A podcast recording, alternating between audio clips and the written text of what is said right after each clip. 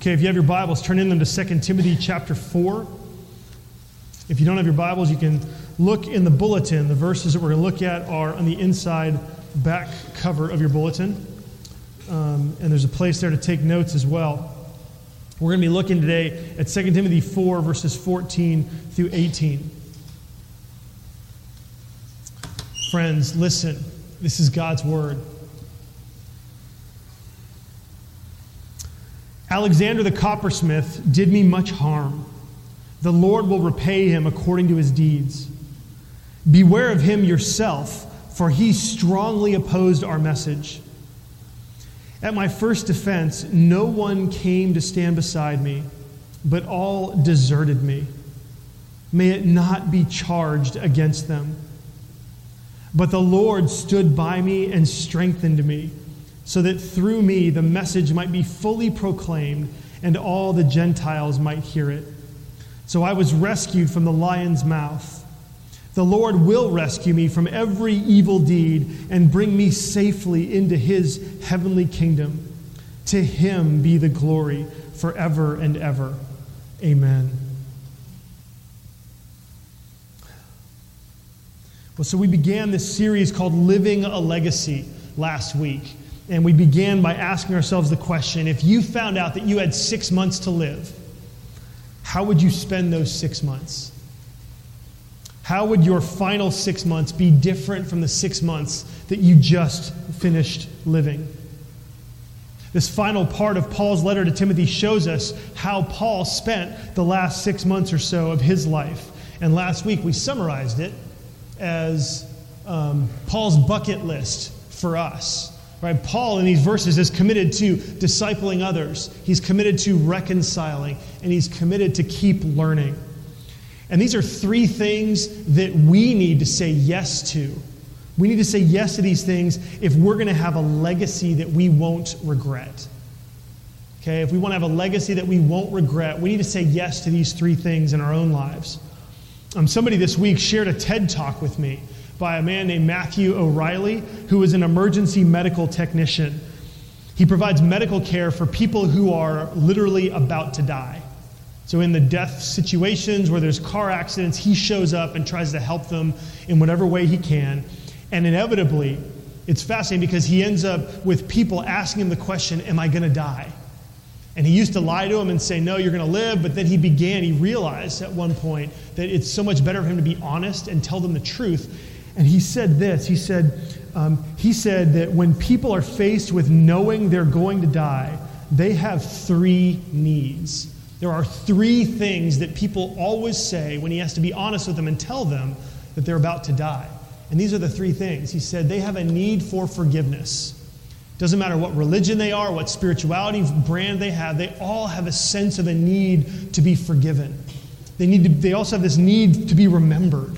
And sometimes people will actually say to him, Will you remember me? I mean, literally, like they're looking for him, right? This, per, this stranger that they probably never even met before. And they're saying, Will you remember? People need to be remembered. And then, third, they need to know that their lives had meaning. To know that their lives had had meaning. And so I saw this quote that the only people who fear death are those with regrets. Right? The only people who fear death are those with regrets because they're not ready to die. They don't want to die yet because they still either need one of these three things or something else. Well, in this passage today, we see that Paul is discipling Timothy by talking to Timothy about how Paul pursues reconciliation. Okay, reconciliation. This is so important for us because disappointment will enslave us if we don't respond to it the right way. Okay, disappointment will enslave us if we don't respond to it the right way. And we're going to see four points today in this passage. So if you want to take notes, here's point one people can really hurt you. Okay, no arguments, right? Point number two. right? I mean, do we even need to talk about this? Um, I think it's important actually for us to stop and just dwell on this just a little bit to see how Paul was honest about this. In verse 14, he says, Alexander the coppersmith did me great harm. So, in this letter to Timothy, in the final words that Paul pens in the scriptures that we have, right? In his final words to Timothy, in the hopes that he might see Timothy one more time, but in these final words, Paul takes time to say, Man, Alex really hurt me. There's an honesty here. And then in verse 16, he reflects. He says, At my first defense, no one came to stand by me, but all deserted me. This was when Paul was in Rome at the end of the book of Acts. He gets there around chapter 24. He's there through chapter 28. Um, and during that time, he evidently makes some sort of a defense. And at that point, everyone deserted him. Nobody stood with him. None of the Christians who were in Rome, nobody. He was all alone. And everyone deserted him.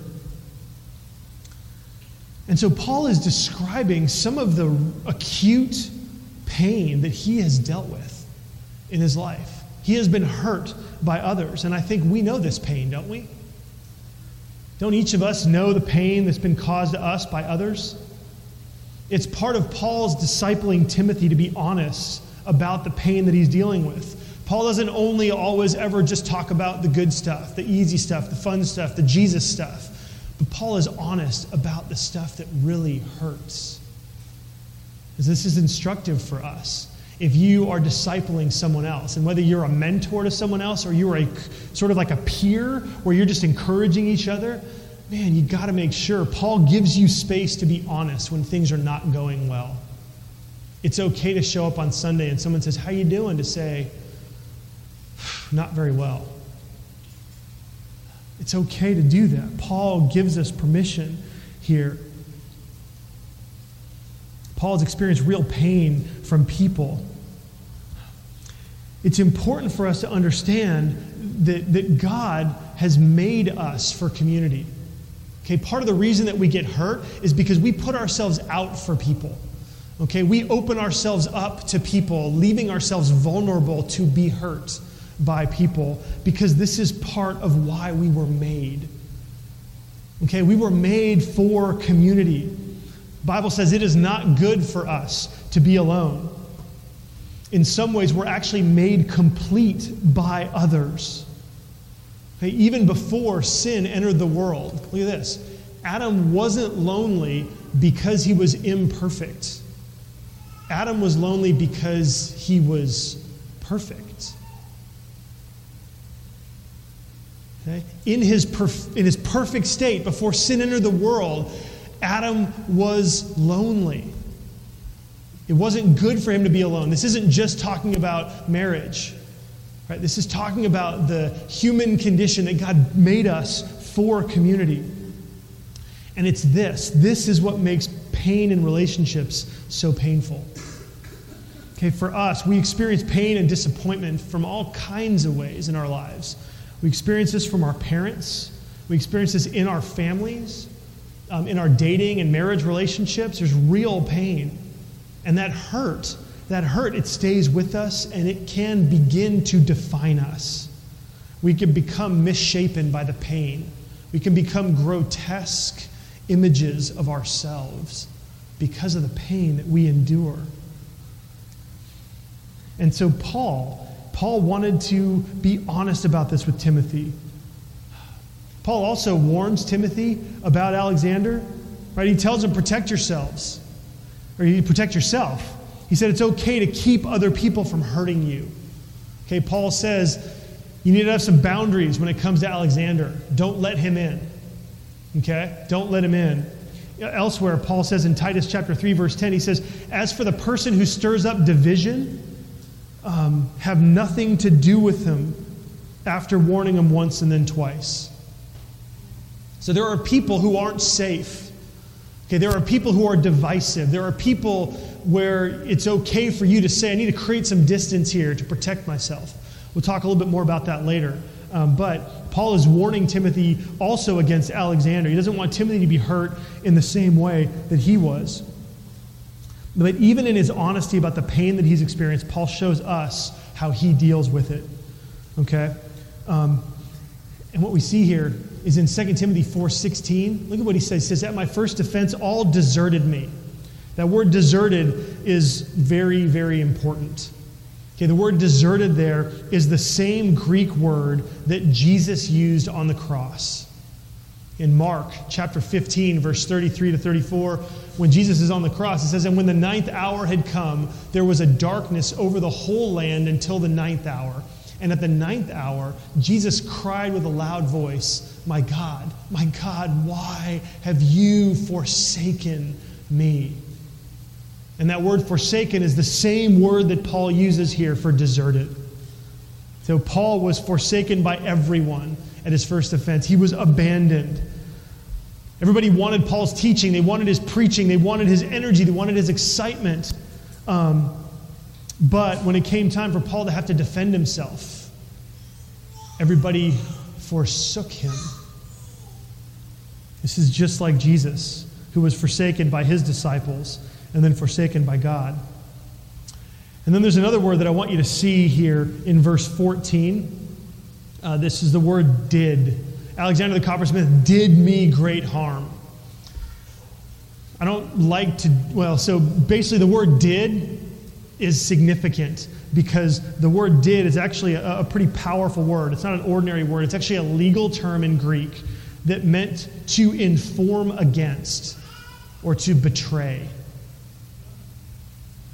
So, what Paul is saying here, Alexander most likely betrayed Paul into the, into the hands of the authorities.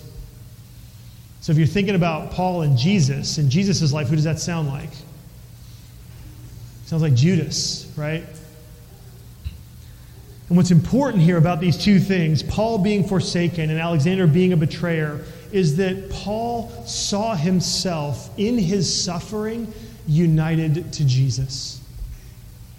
Paul describes his own suffering in a way that connects him to Jesus. Just as he was betrayed, he knew Jesus had been betrayed. And so Jesus was with him because Jesus understands what it's like to be betrayed.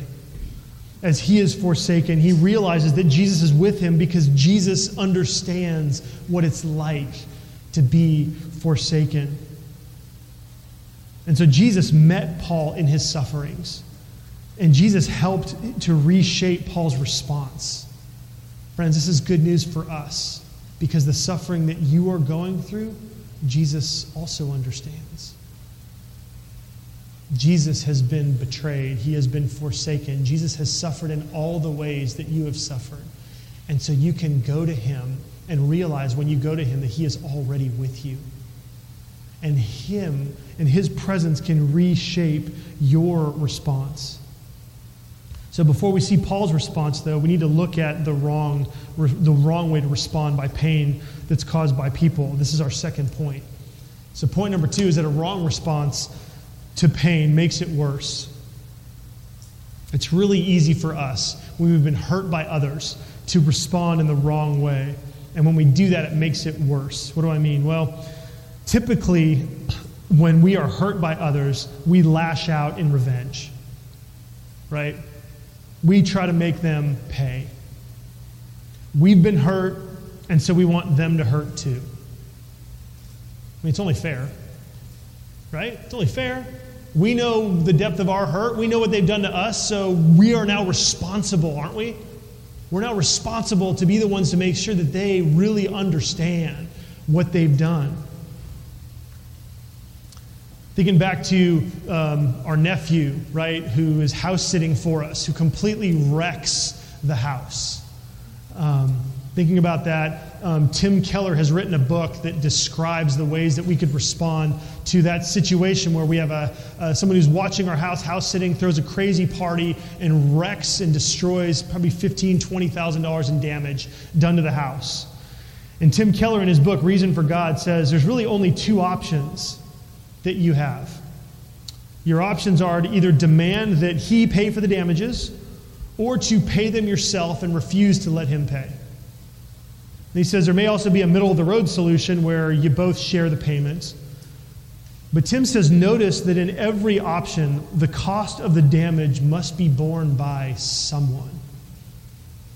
Right? Must be borne by someone. Either you or he absorbs the cost of the debt, but the debt does not somehow vanish into thin air. Okay? But then he says if it's not your house that someone wrecks, but your reputation or your feelings or your relationship, you can't put a price tag on that. And so Tim goes on and says, Yet we still have a sense of violated justice that doesn't go away when the other person simply says, Look, I'm really, really sorry. When we're seriously wronged, we have an indelible sense that the perpetrators have incurred a debt that must be dealt with. And as we think about this, sometimes the pain is bad. It's really severe. Sometimes it's abuse or abusive language or actions. Other times, though, it's something that's really small and it builds up over time. Um, one author called this death by paper cuts.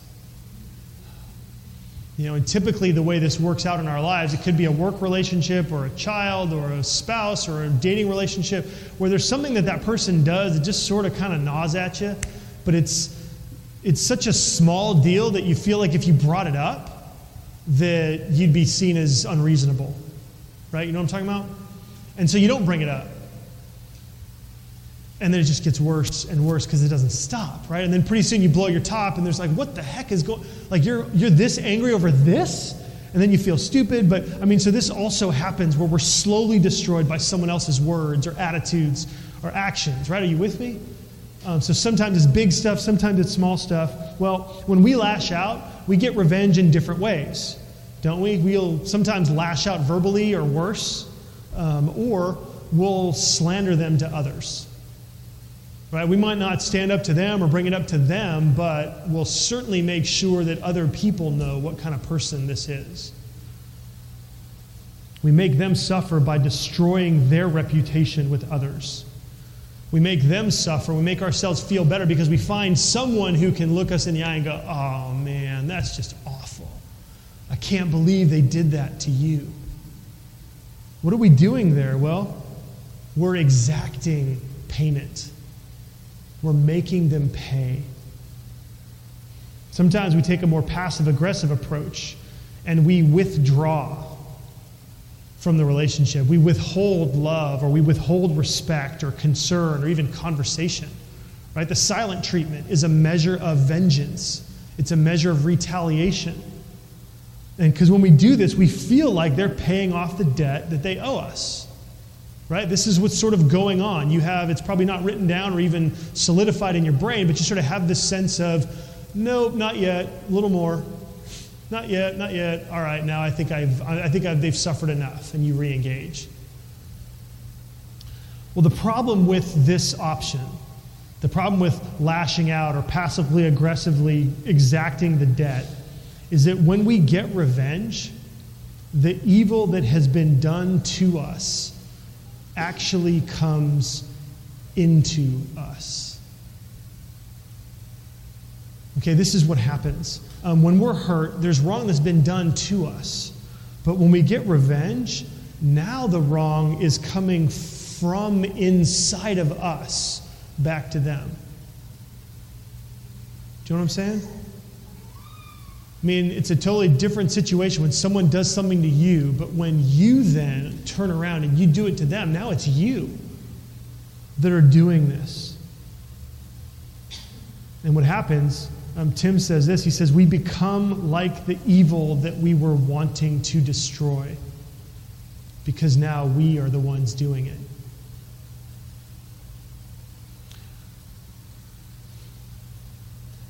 The other thing that happens when we take revenge is that we begin to hold back. Okay, as we get revenge, we begin to hold back. We avoid situations, we avoid relationships where we might get hurt like that again.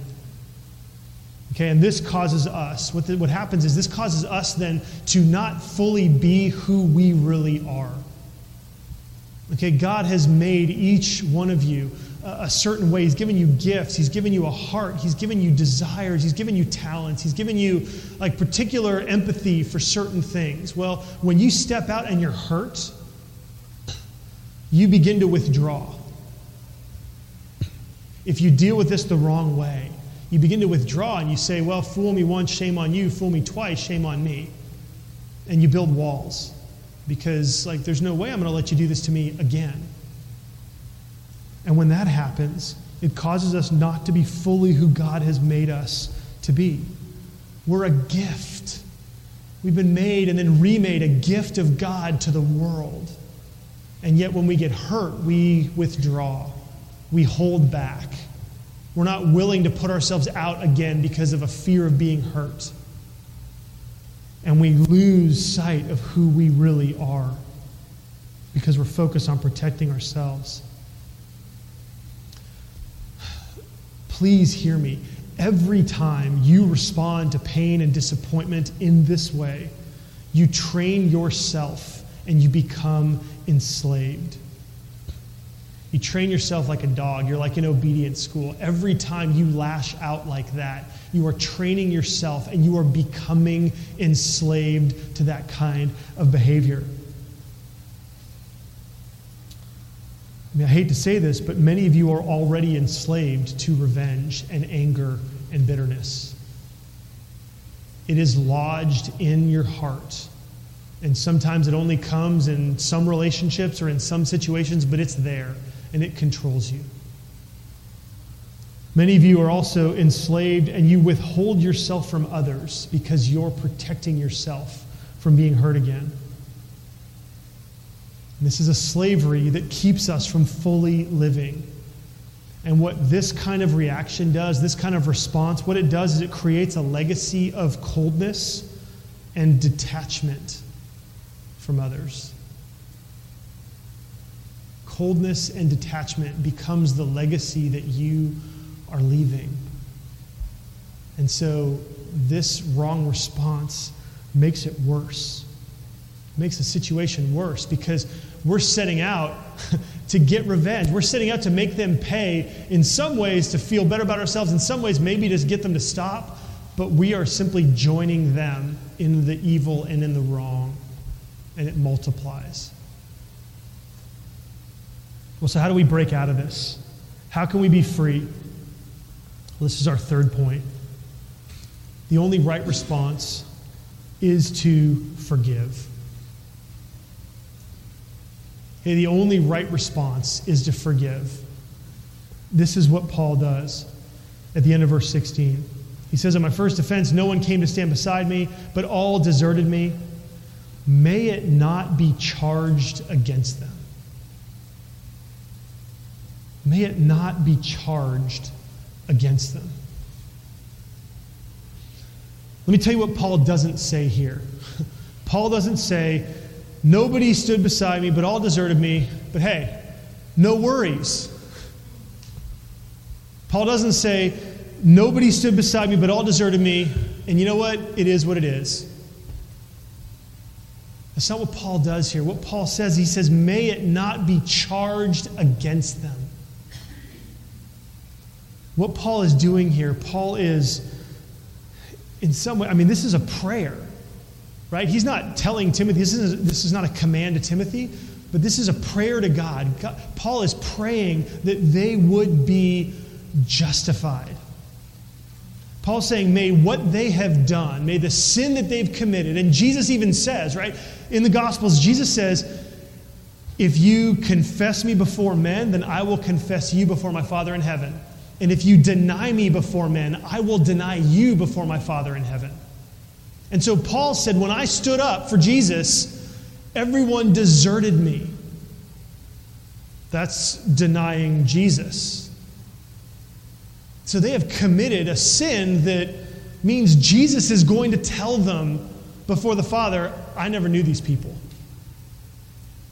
And Paul is saying, that sin, he's praying, God, that sin, will you not charge it to their account? They have incurred this debt. And Paul is saying, may it not be charged against them. Friends, this is forgiveness. This is forgiveness. I'm relying heavily on Tim Keller here because he wrote this chapter in The Reason for God that is so amazing. So here's more of him. He says, along with re- uh, revenge and vengeance, there's another option. You can forgive. Forgiveness means, here it is, ready for this? Forgiveness means refusing to make them pay for what they did. Okay, forgiveness means refusing to make them pay for what they did. However, to refrain from lashing out at someone when you want to with all of your being is agony. Is it not?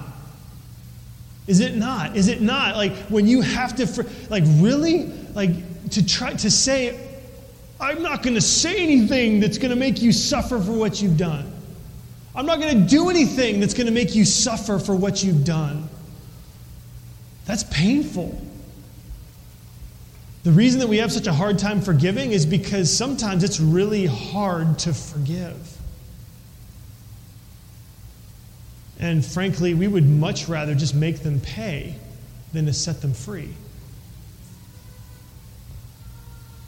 Tim says it's agony, it's a form of suffering. Because you not only suffer the original loss of happiness, reputation, or opportunity, but now you forego the consolation of inflicting the same on them. You are absorbing the debt. You are taking the cost of it completely on yourself instead of taking it out on the other person. It hurts terribly. Many people would say it feels like a kind of death. Because now we are paying for what they did. Friends, why would we even think about doing this? Right? Why would Paul even think about doing this? Yeah, it's because this is exactly what Jesus has done for you.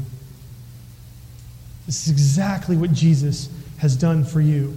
When God determined to forgive us instead of punishing us for our sins, He had to go to the cross in Jesus and die. This is what Jesus was doing on the cross. Tim says this He says, On the cross, we see God doing visibly and cosmically what every human being must do to forgive someone else, though on an infinitely greater scale. God's just passion is to defeat evil, and his loving desire is to forgive others, and these things come together as he suffers for us on the cross. The Christian faith has always understood that Jesus is God. And so God did not then inflict pain on someone else, but rather on the cross, God Himself absorbed the pain, the violence, and the evil of the world Himself. All right, so some people have said, oh man, the cross is divine child abuse. Like, how awful that a father in heaven, if he can even call himself that, would, would abuse his son, right, and lash out on his son, and that misses the point. Right? That misses the point. Right? Jesus is God. There is only one God. And in the mystery of the Trinity, we can't put it all together. But the idea that Tim is getting at that's absolutely right because the Bible gets at this is that the reason, the reason that we can say to someone else, I'm not going to make you pay for what you did, is because God Himself has said to us, I'm not going to make you pay for what you did.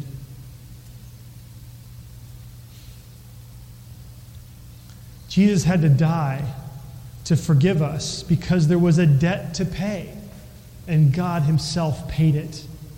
There was a penalty to be borne, and God Himself bore it. Forgiveness is always a costly form of suffering. So, why would you even think about doing this? Well, because Jesus did this for you. This is what Jesus has done for you.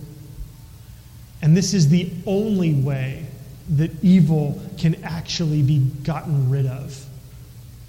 This is the only way you can actually remove evil from the world. And the only way you can do that, the only way you can make a decision to do that is if you are convinced that this is what Jesus has done for you. The only way that you can get to a place where you're willing to tell someone else and treat someone else as though you're not going to make them pay for what they did is if you have this sense that the God of the universe has taken the pain that you have caused him, that if you were to put it on a scale, would be at least this tall compared to the pain that somebody else has dealt with, has, has given to you. Jesus says, He teaches us to pray, forgive us our trespasses as we forgive those who trespass against us. So, practically speaking, then, how do we respond with forgiveness? Here it is.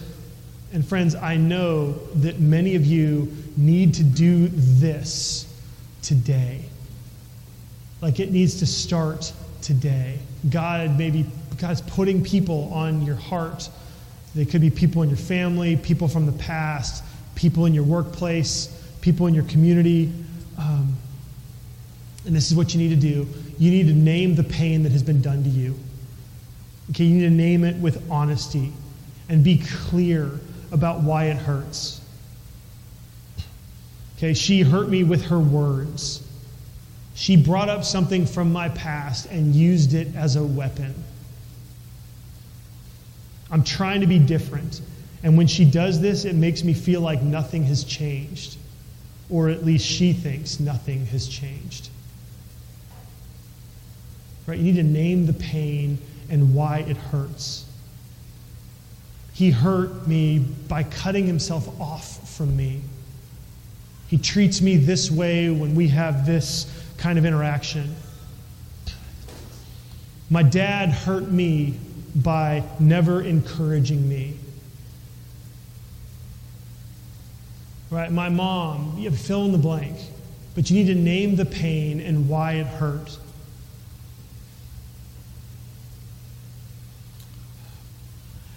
Naming the pain helps you in some ways, in a healthy way, to quantify the pain, to quantify the size of the debt.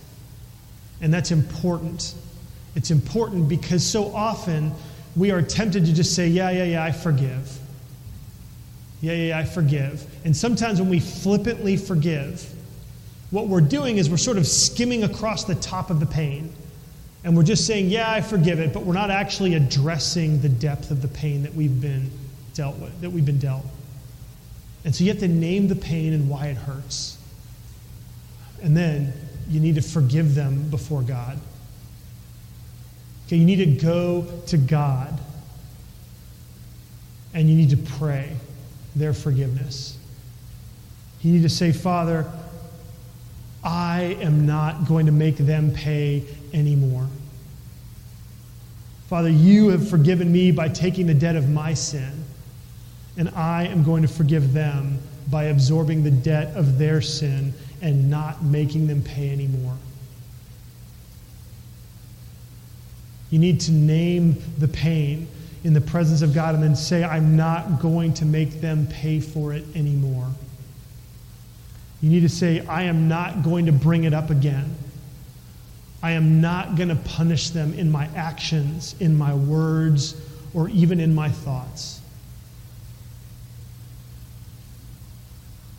And then you beg God, please help me to stop the patterns of revenge that I am guilty of.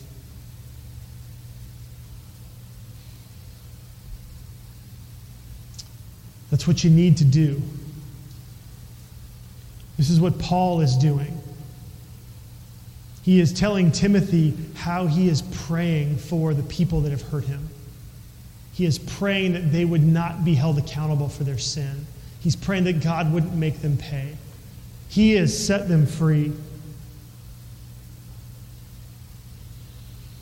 And then, third, it's only at that point, only after you do points one and two, that you can approach the person and seek reconciliation.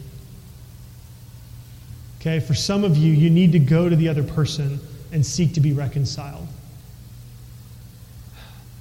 But again, you have to forgive them first.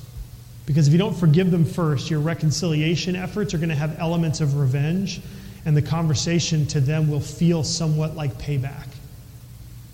But you need to go to them in a spirit of saying, I am not going to make you pay for what you've done. And if they're sorry, then you can be reconciled. If they're willing to own the pain and confess their sin, then you can be reconciled. And trust if there is um, fruit that keeps with their repentance, right? If you see a real change in them, then trust can be reestablished. Okay? Forgiveness is free, but trust is earned.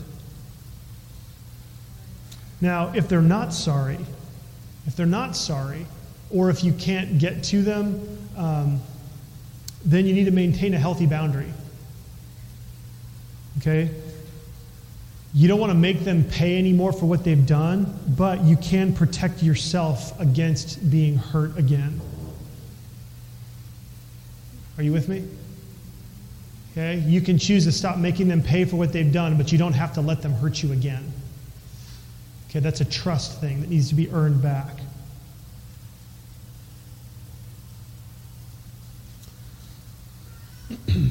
Whether or not they are willing to be reconciled, whether or not they're willing to own what they've done, if you do the first two steps, nothing might nothing may change in your relationship if you can't be reconciled, but everything will change about you everything will change about you if you forgive them. Okay? Because what happens next, if you respond in this right way and forgive, our fourth point is that this response opens up the floodgates of Jesus' love. This opens up the floodgates of Jesus' love.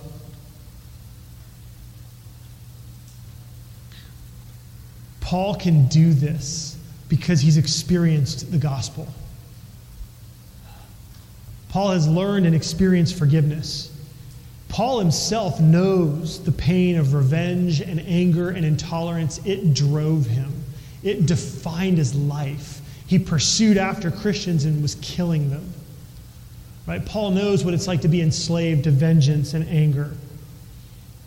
But he's also experienced the transforming grace of Jesus. Jesus has seen his past, his present, and his future, and Jesus has forgiven him all of his sins. And Paul wants others to experience that from Jesus. Paul knows that this is completely connected. Right? Jesus, um, as he has forgiven these people um, when they forsook him, verse 17 says, The Lord stood by me and strengthened me so that through me the message might be fully proclaimed and all the Gentiles might hear it.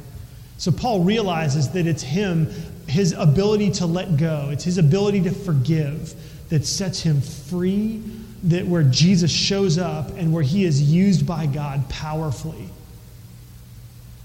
to spread this forgiving love to others. Because when you do this, Jesus will show up. Okay, and often when it comes to forgiveness, you have to do this before you feel this.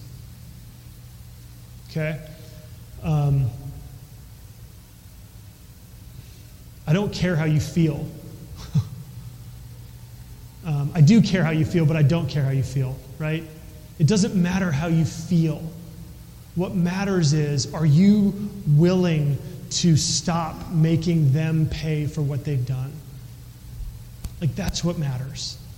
That's what matters. And if you say, Yes, I am willing, and if you begin to take action and stop bringing it up to them, and then stop bringing it up to others, and then when it comes up in your mind, to stop feeding that anger and that revenge, Jesus will show up. Jesus will stand by you and strengthen you. Because when we do this, we are then letting Jesus, because we can't do this, humanly speaking, on our own. The only way we can do this is if Jesus is living through us, is if you have the love of Jesus in you. And so you say, yeah, it's actually not me, it's Jesus in me. Because you don't have the love, but Jesus does. You don't have the patience, but Jesus does. And He's in you. Right? And so when you do this, you actually live out the gospel when you can forgive someone else, when, you, um, when your heart changes toward them because you've committed to stop making them pay, you change and you display the most amazing, powerful love of Jesus. That commitment opens you up to God and it lets Him live through you. And what happens here, what happens is that the best of you takes over. Like the best version of you, you become whole. You become whole. Someone in our church was is dealing with this right now and sent me an email.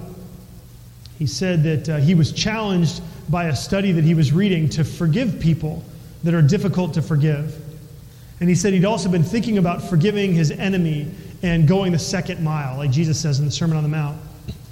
He says, I remember that the Bible says I'm supposed to love my family. And if that doesn't motivate me, I must remember that my family are my neighbors, whom Jesus commands me to love my neighbor as myself. Right? And if that doesn't help, then um, I'm reminded the Bible tells me that I need to love my enemies. So I'm still not off the hook. He said, Jesus commands us to love our enemies and to do good to those who mistreat us. And I get the uncomfortable feeling that there is no way out of this dilemma, no matter which way you turn. So he said, I went to see a relative that I've struggled to love because she has made herself my enemy. She's in the hospital, and I've been struggling with whether to see her or not. And I finally did. She was in bad shape. And she's alert and now able to have conversations, but it was difficult to talk with her. But by visiting her, somehow, a major hurdle was cleared in my life. I'm not sure that I've completely forgiven her for things that she's done, but I don't feel so upset or aggrieved toward her. I wasn't ready to lace up my dancing shoes to dance on her grave, but at least now I think I've put my dancing shoes away and I don't need them. This is where it starts. Okay, when I say Jesus will show up if you commit to this, sometimes it just means that you're not so angry. Right? Sometimes it means that you just have a little bit of perspective. And that's where it starts. If you've spent years or longer in the downward spiral of being enslaved to vengeance, it may take considerable time to work your way out of that slavery. But one thing I can tell you is that if you're trusting in Jesus, He has set you free. You can forgive because He has forgiven you. And what's amazing about this is that, remember how I said that to forgive, it's like a death? To forgive is to experience pain. Well, this kind of forgiving death also produces resurrection. Okay, because there are people who are hurt so badly that they become defined by their pain. And no matter how often you talk to them, and no matter how long it's been, this just, they can't get over it right? It's just part of who they are, and they can't deal with it. That's where the pain defines them. Well, here's what happens when you learn to forgive, God takes that defining pain and He brings about resurrection. He brings about resurrection because you die with Jesus and then He raises you from the dead. And what happens is, what happens is that place Instead of your pain defining or misshaping you, your pain actually becomes the place where you are able to share and to show the gospel to others. The resurrection that Jesus gives you actually can get you to become an example to others in that place of your pain. Here's an example Susan Munsey. Susan Munsey, the executive director of Generate Hope which is a ministry that is setting women free from sex trafficking. Susan Munsey was trafficked as a teenager. She was sold for sex. She was pimped out. She was abused and ravaged. But she has come to a place of forgiveness in her life. And now God is taking that defining pain and is bringing about resurrection. She is now not only healed, she calls herself a survivor, but she is now healing others. That's what the resurrection, friends, does in our lives.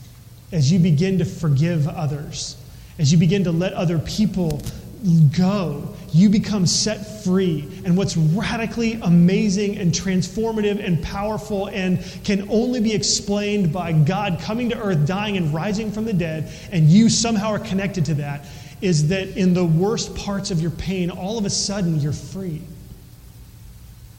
And it doesn't mean that the pain doesn't hurt, but all of a sudden the pain doesn't control you anymore.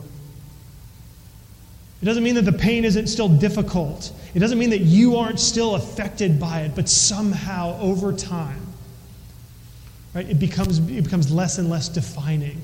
And all of a sudden now, you've experienced this pain and you're still alive.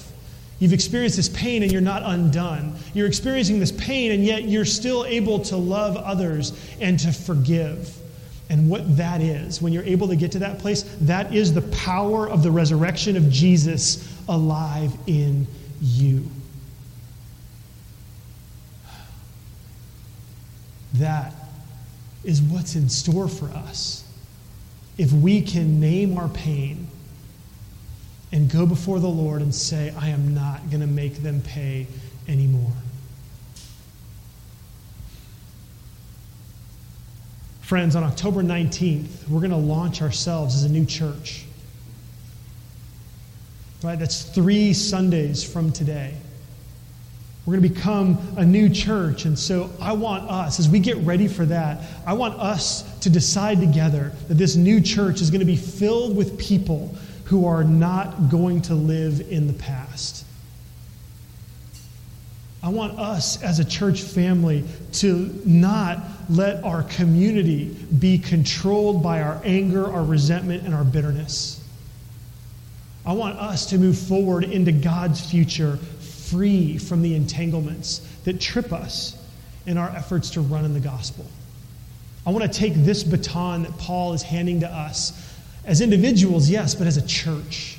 And I want us to move forward praying and begging God to not hold other people, not make them pay for their sins, so that they would experience the forgiveness that we have experienced.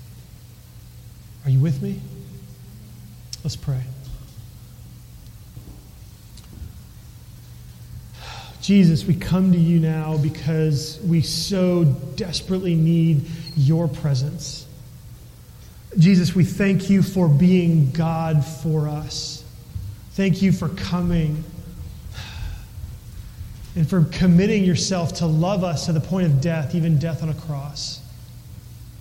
Jesus, I pray that every person here would be able to see you with their mind's eye, would be able to see you by faith coming to them and hearing you say, I do not condemn you. I will not make you pay for your sins because I am going to pay for your sins. Jesus, would you help us to receive that?